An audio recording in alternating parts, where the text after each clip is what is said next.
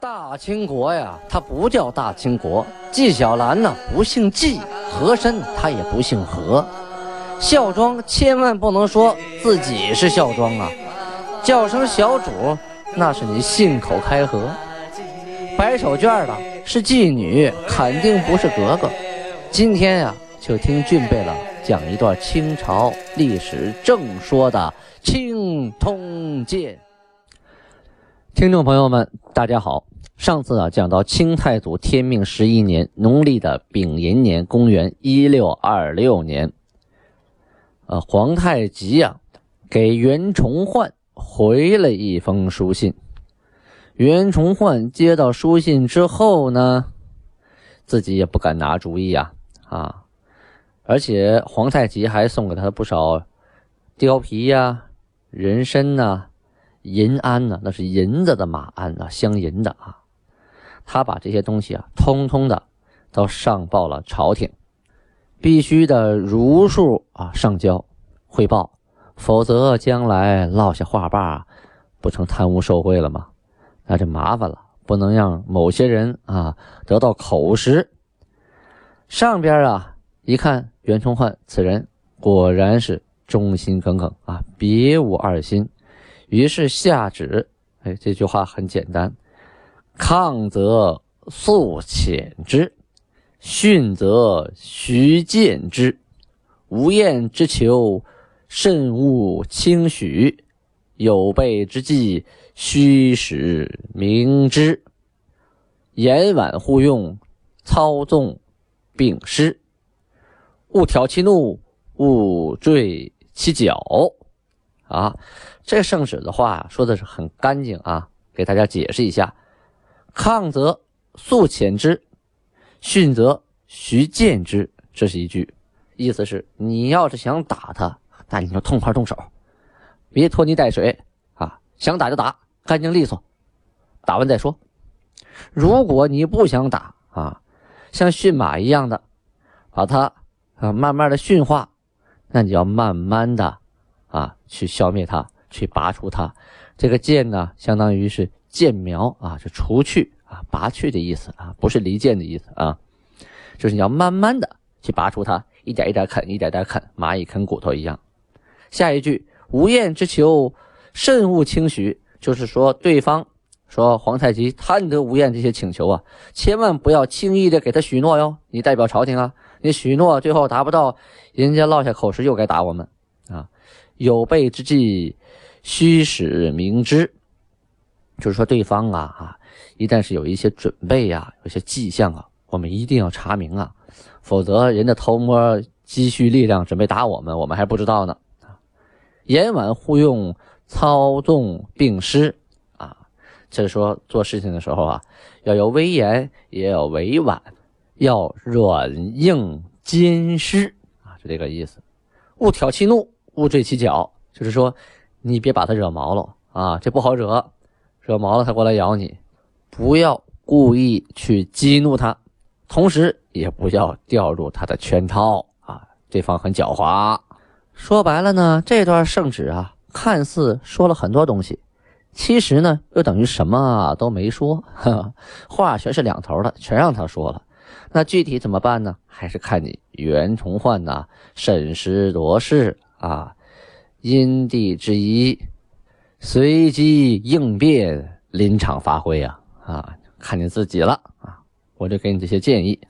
袁崇焕接旨啊，想了想，看了看，这皇上到底啥意思呢？这左边右边全让他说了，最后还得我自己拿主意啊！最后要是办砸喽，他罪过还是我的呀！于是啊，来了个推拖拉，就借口说呀，你对方来的这个书信里边呢。又说大明国，又提到大金国，这个并写是不合理的呀。我们大明明显是你的上司啊，你又把大金国跟我们并写，意思是相提并论了，这不行，你这不符合规定啊，不符合礼数，这个我不能接受。所以这书啊，我原样奉还啊，给你封好了，还给你，我不接受，就当你没写。就派遣呢金使方吉娜等啊，带着书信回去了。自己呢也没有再派使臣啊，也没有给他回信，就带了个话啊，就这意思。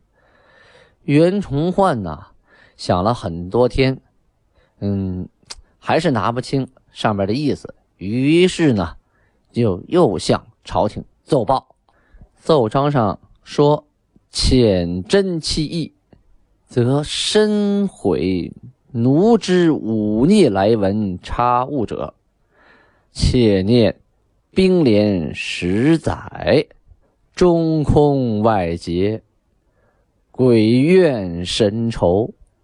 乘此逆夷验兵之时，而致其死命，彼不得再逞，以修息天下，亦帝王所不废也。啊，这话的截取奥雅，十分难懂啊！呃，给大家翻译一下，就是说袁崇焕呐说。跟皇上说：“我呀，好好的侦查了一下啊，金国那边的意思。他来的这篇文章啊，哎，我后悔，我真不该看。文章写的太忤逆了啊，是想跟我们相提并论呐，想跟我们并肩啊。一旦我要是回答了他，就等于同意他大金国和我，呃，大大明国是同级的了，差点上他当。现在啊，打仗打了十年了。”中空外结呀，啊，鬼怨神仇，老百姓怨声载道，民不聊生。现在呀，正好趁着这个彝人呢不想打仗的时候，我们把他给灭了，使他呀没有能力啊再逞强、再造反，让天下得以休息。以后呢，皇帝也不用再为此事费心了。这段话总的来说，袁崇焕还是想打。想趁机会，一看皇太极和努尔哈赤不一样啊，努尔哈赤是三句话不到打呀，皇太极呢主和，他一看对方不愿意打仗，那我不趁机会打你啊，对吧？这样的话可以一劳永逸呀。但是呢，还是那句话，这打仗啊，兵马未动，粮草先行，打的是钱。那几十万人要打仗，准备的钱准备一段了，准备不好，打到半道没饭吃了。武器装备跟不上了，一样是白送死啊！所以呀，这不是上嘴唇一碰下嘴唇，说打好，抬腿就走，举手就打，那是邻里之间掐架的，那不是两国交兵啊，没那么简单。转过头来，咱们再说金国这边，十二月初二日档案记载啊，金国下了一条命令，什么命令呢？禁止销售武器。给蒙古人，啊，皇太极下了谕，说：“公使毛刃，行军之要器，三大贝勒以下，入八分贝勒以上，凡遇蒙古诸贝勒前来之人，勿得私语。”这是什么意思呢？就是弓啊、箭呐、长矛啊、刀啊，还有部队行军打仗。用到的什么战车呀，啊，什么盾牌呀，这之类的，跟打仗有关系的武器系列啊，这三大贝勒，还有入八分弓的这些贝勒，还反正遇到蒙古人来跟你换东西啊，找你要要军军器啊，还有器械，都不允许私自给予对方。若予，则必奏闻，就是说你想给啊，对方给了你牛马好东西，你想换你的兵器，你想给人家。你要先向我来奏闻，让我知道。至外藩诸贝勒、大臣以下、小民以上，欲蒙古诸国，虽经归顺者，亦不得私欲于彼为者，罪之。就是说呀，在外边的贝勒、大臣啊，在外边执行任务的，或者边疆边界的，包括小民，只要是咱们国人管得了的。你们遇到蒙古诸国啊，不管谁家的，哪怕他已经归顺我们了，也不可以偷偷的卖给他。这里这个私欲啊，就是私自的销售啊，与彼就是给对方，违者罪之啊，他就按罪论处啊，要罚你。这事儿呢，就是因为蒙古诸贝勒呀，周边呢，经常的呀出尔反尔，经常的翻脸不认人。今天说跟你好，然后你给他不少东西，明天呢，他又说跟民国好，民国又给他不少东西。他今天这边，明天那边，墙头草，随风倒，左右逢源，到处落好啊。这个对于金国来说就亏了，是吧？亏大了。今天给你钱，你明天帮着明朝打我，这怎么行呢？于是我不给你军械，你就无法发展你的武力，因为你你们是游牧民族，你们打铁不行，你们做弓箭，你的手工匠人不多啊，所以呢，就限制你的武力发展。你要你找明朝要去，你别找我要，我这打死不卖了。如果呀，听过青铜剑前面的人哈，前面那些回的人都知道。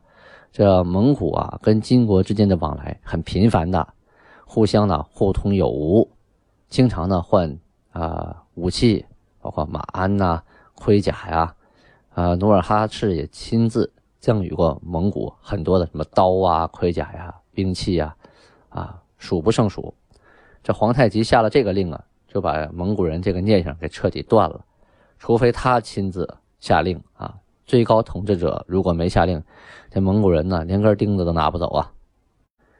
农历的十二月二十四日，档案记载啊，黑龙江那边的女真人啊，到了金国来入贡，就是来上贡，献了名犬。那边有石犬部落啊，就是冬天用狗拉雪橇那个石犬部落，献了名犬，还有黑白红三色的狐皮，这狐狸皮呀，三种颜色的，它不好不好抓啊。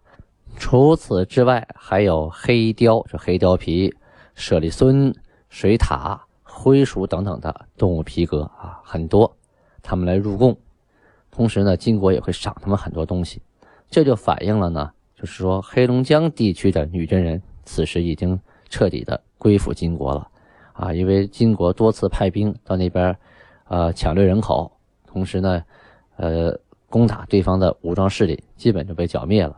剩下那些人也都臣服了，也不能把那些人都带过来，是吧？也带不完。剩下人呢，一考虑，与其那样，我不如啊求和，所以呢就有通婚，啊向努尔哈赤来求婚的，然后回去以后呢，年年的向努尔哈赤进贡，表示臣服了。这样的话就不会被呃金国的兵给攻打啊，也不会被掠抢。你主动送过来，还能换些东西回去啊，换些服赏回去，这不是更好吗？以上这些呀，都说明在金国啊天命十一年这个时期，黑龙江地区的女真人啊已经彻底的归附于金国了。此处呢，我还要强调一下，金国是指后金汗国啊，因为听过前文书的人都知道，它可不是指完颜阿骨打建立的那个金国，因为努尔哈赤呢取的国名还叫爱新古伦，爱新是满语金啊，古伦是国家的意思。史称就是历史上称为后金韩国啊，就是为了区别完颜阿骨打建立的金国。但是在当时，人的自称啊，就是皇太极啊、努尔哈赤都自称为爱新国论，或者是大金国，汉字写成大金国，大表示牛掰的意思啊。咱们转过头来呀，再说说明朝这边吧。明朝这边啊，阉党专权呐。魏忠贤把持朝政是权势熏灼呀。此时的魏忠贤呐，在明朝如日中天啊。他老大，皇帝老二啊。皇帝是软弱无能啊。明朝的全境就是全国上下呀，到处都在建魏忠贤的生祠，就是上次说了嘛啊，活人给他建祠堂。同时啊，一人得道鸡犬升天，他家里的人啊，跟他沾点边的，通通都加功进爵，赏良田千顷啊。当时啊，皇极殿就是刚刚完工，这个归功于谁呢？归功于魏忠贤，又封他了啊，因为又立了大功，又给他封这个封那个。后来呢，边境啊，筑城，筑隘口。还有南京的这个孝陵竣工，甘肃奏捷啊，就是打仗胜利了，还有司法补道等等等等啊，不管什么吧，只要是有点好事那都是魏忠贤魏大人领导有方啊，区划方略有功啊，到处都在赞美他啊，褒奖他。但凡是得点事儿啊，啊，都是魏忠贤的功劳。全国上下齐拍马屁，他的族人是鸡犬升天。只要是奏章啊，不管开头还是结尾，都要加上忠贤如何如何，多么多么好啊，或者是称他为场臣，基本是不称他的名字啊，就场臣。如何如何如何如何？又说山东那边啊产麒麟，为什么会出现麒麟呢？啊，是场臣修德，故人寿至。意思是说，场臣大人呐啊，德行修养的好，所以啊，这种仁慈的兽啊也会出现在民间。因为有了魏忠贤魏大人，麒麟才会出现在人间呐。这拍马屁的人呐，都已经黔驴技穷了。都变着法儿的啊，想各种花样去拍魏忠贤的马屁呀！全国上下都是如此啊，连你抓个小偷都说是魏大人领导有方啊！这一个国家不管取得大大小小什么样的功绩，都是一个太监的功劳，这国家又够呛喽。过去啊是有规定的，说这个内官就指太监呢啊，为司礼监笔，就是说在宫中啊可以呃执事啊办公。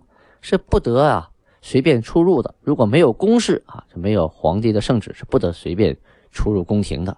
可这个魏忠贤呐，每年啊都要到呃京城的周围啊去视察一番，坐文轩驾驷马，鼓乐喧天，锦衣玉带者驾车左右而驰啊，动则数以万计啊。士大夫皆数道拜服，至乎九千岁呀！这什么概念呢？就是说每年他都要寻访四方，而且坐的那个车呀，文宣呐，仅次于皇帝啊，四匹马拉着，鼓乐喧天，旁边都是锦衣玉带啊，夹的车左右保护着他。有的时候啊，随行人员达到上万呢。到了哪儿之后啊，什么士大夫啊、地方的官员呐，都在道两边啊磕头跪拜，喊着九千岁啊。那个时候啊，明朝喊皇上是万岁啊，这九千岁呢，照皇上就差一千岁了。这他要是没有净身啊，还是个男人身的话，估计他就一万岁了，皇帝就没了，他就当皇帝了。就因为他没有后啊，所以啊，皇帝也就没有防着他。人家当了千岁啊，客氏朝夕侍于宫内，每数日必出至私地，盛装欠装，俨然非后。至宅则老祖太太千岁之声喧呼震地，靠赖银币无算啊。这段啊什么意思？必须得解释一下。一句一句来说啊，客氏朝夕侍于宫内。客氏是谁呀？谁是客氏啊？客氏这个人呢，原名叫客印月，啊，也有个小名叫客巴巴，河北人，明朝皇帝，呃，明熹宗朱由校的乳母，就是奶妈啊，啊，从小喂他奶的，被封为奉圣夫人，啊，这个客氏啊，这个人啊，据历史传说说，这个人是原来是定兴县侯八，就是侯二啊。的妻子，姿色呀，妖媚，为人狠毒残忍，生性淫荡啊啊！明熹宗继位之后啊，把他赐给谁当媳妇了呢？赐给魏忠贤当了媳妇，使他们成为对食夫妻啊！这什么概念啊？把他赐给一个太监当了媳妇，对食啊，是指这个。对面对吃饭的吃那个食啊，这意思对食夫妻啊，就是赐给太监的媳妇。这个太监他本来是不能行啊男人正常的生活的，但是呢，皇帝赐给他个媳妇，老百姓就管这种呃两口子呀叫成对食夫妻。在这里呢，所说客氏朝夕侍于宫内，说这个人啊，天天啊在宫里啊侍奉皇上，隔几天呢。就回到自己家，每次回家的时候啊，都是盛装亮装，就化的，哎呀，跟鬼一样，穿的简直漂亮的不得了，就跟那个后妃穿的是差不多呀。到了宅地，到了家门口，很多人都来跪拜，嘴里喊着什么呀？老祖太太千岁，看没有？一点不亚于后妃啊，后妃也就是千岁啊。老祖太太千岁啊，而且呼声震地呀，特别享受啊。这个人觉得自己了不得了啊，比皇后还牛。由于她是魏忠贤的妻子啊，对氏夫妻啊，有名无实的，同时呢又是皇帝的奶妈，所以这个人有钱也大方啊，赏给手下人，谁忠于他的也是大手大脚啊，往下赏，花钱无数。魏忠贤浊乱朝政，独祸海内，跟他这个对时的媳妇客氏是有一定的关系的。为什么这个客氏是皇上的奶妈呀？皇上也信他的话，他天天在皇上旁边伺候着。所以这俩人啊，嘿，这算是狼狈为奸呐，一丘之貉。这对所谓的夫妻可以称得上是明朝第一大祸害了。俗话说：“善有善报，恶有恶报，不是不报，时辰未到啊。”后来呢，明熹宗没儿子去世了，他的弟弟明思宗继位了。继位之后啊，对这二位没客气，即没了宦官魏忠贤及客氏所有的家产啊。魏忠贤最后落得个自杀，客氏呢被吃死于浣衣局。并在静乐坛焚尸扬灰，什么意思？这魏忠贤自杀了啊，死了。他这个媳妇客氏吃死，就是拿那个竹条子呀，活活打死。用竹条把人打死，那不得打烂乎了啊？在哪儿打的？在浣衣局，浣就是洗呀，就是专门洗衣服那院子，把他按在那儿，就一顿抽啊，用竹条子，一直到抽死为止啊。